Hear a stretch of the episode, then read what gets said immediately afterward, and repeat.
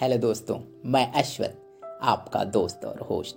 लेकर आया हूँ हिंदी कहानियों का संसार, हिंदी ऑडियो बुक तो दोस्तों दास्तान मंटो की इस कड़ी में हम आपको सुनाएँगे शहादत हसन मंटो द्वारा लिखित उनकी मशहूर कहानी शेर आया शेर आया दौड़ना।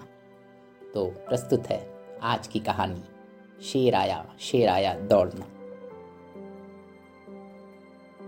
ऊँचे टीले पर गड़रिए का लड़का खड़ा, दूर जंगलों की तरफ़ मुँह किए चिल्ला रहा था।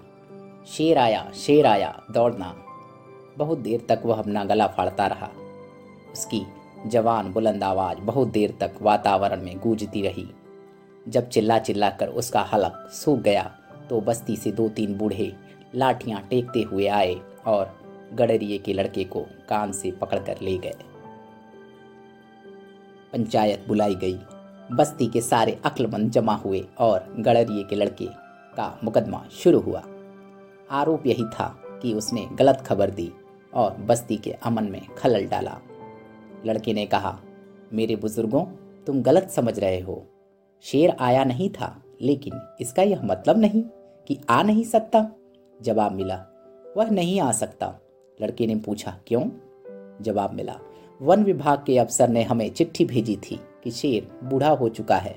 लड़के ने कहा, लेकिन तुम्हें यह मालूम नहीं कि उसने थोड़े ही रोज हुए, कायाकल्प कराई है। जवाब मिला, यह अफवाह है।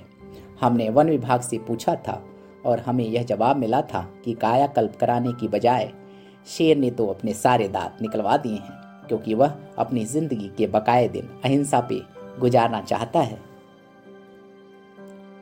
लड़के ने बड़े जोश के साथ कहा, मेरे बुज़ुर्गों क्या यह जवाब झूठा नहीं हो सकता? सबने एक जबान होकर कहा, हमें वन विभाग के अफसर पर पूरा भरोसा है। इसलिए कि वह सच बोलने की शपथ उठा चुका है। लड़के ने पूछा, क्या यह हलक झूठा नहीं हो सकता? जवाब मिला, हरगिज नहीं। तुम साजिशी हो फिलप फिफ्थ कालमिस्ट हो, कम्युनिस्ट हो, गद्दार हो, तरक्की पसंद, प्रगतिवादी हो सादत हसन मंटो हो। लड़का मुस्कुराया। खुदा का शुक्र है कि मैं शेर नहीं, जो आने वाला है। मैं वन विभाग का सच बोलने वाला अफसर भी नहीं। मैं पंचायत के एक बूढ़े आदमी ने लड़के की बात काट कर कहा, तुम उसी गड़रिए के लड़के की औलाद हो, जिसकी कहानी वर्षों से स्कूल की प्रारंभिक क्लासों में पढ़ाई जा रही है। तुम्हारा हश्र भी वही होगा जो उसका हुआ था। शेर आएगा तो तुम्हारी ही बोटी चबा डालेगा। गडरिया का लड़का मुस्कुराया। मैं तो उससे लड़ूँगा। मुझे तो हर घड़ी उसके आने की खटका लगा रहता है। तुम क्यों नहीं समझते हो कि शेर आया शेर आया वाली कहानी जो तुम अपने बच्चों को पढ़ा रहे हो? आज की कहानी नहीं, आज की कहानी में तो शेर आया शेर आया का मतलब यह है कि खबरदार रहो, होशियार रहो, बहुत मुमकिन है शेर की बजाय कोई गीधड़ इधर चला आए। इस हैवान को भी रोकना चाहिए। सब लोग खिलखिलाकर हंस पड़े। कितने डरपोक हो तुम गीदड़ से डरते हो? गडरिए के लड़के ने कहा, मैं शेर और गीदड़ दोनों से नहीं डरता, लेकिन उनकी हैवानियत से अलबत्ता ज़रूर भयभीत रहता हूँ और उस हैवानियत का मुकाबला करने के लिए खुद को हमेशा तैयार रखता हूँ। मेरे बुज़ुर्गों, स्कूलों से वह किताब हटा दो, जिसमें शेर आया शेर आया वाली पुरानी कहानी छपी है। उसकी जगह यह नई कहानी पढ़ाओ।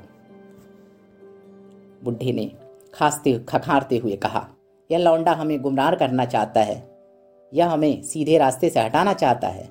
लड़के ने मुस्कुराकर कहा, ज़िंदगी सीधी लकीर नहीं मेरे बुज़ुर्गों। दूसरे बूढ़े ने आक्रोश में कांपते हुए कहा, यह नास्तिक है, यह अधर्मी है, उपद्रियों का एजेंट है, इसको फ़ौरन जेल में डाल दो। गड़रिए के लड़के को जेल में डाल दिया गया। उसी रात बस्ती में शेर दाखिल हुआ। भगदड़ मच गई। कुछ बस्ती छोड़कर भाग गए। बाकी शेर ने शिकार कर लिए। मूछों के साथ लगा हुआ खून चूसता, जब शेर जेल के पास से गुजरा तो उसने मज़बूत लोहे की शलाखों के पीछे गडरिए के लड़के को देखा और नाक पीस कर रह गया। गडरिए का लड़का मुस्कुराया, दोस्तों, यह मेरे बुज़ुर्ग की गलती है, वरना तो मेरे लहू का जायका भी चख लेते। तो दोस्तों आपको आज की कहानी कैसे लगी, हमें अवश्य बताएँ। और मंटो की कहानियाँ सुनने के लिए हमारे चैनल को फॉलो करें और पसंद आए तो इसे शेयर भी करें। अगले एपिसोड में मंटो की एक नई कहानी के साथ मैं फिर हाजिर होता हूँ।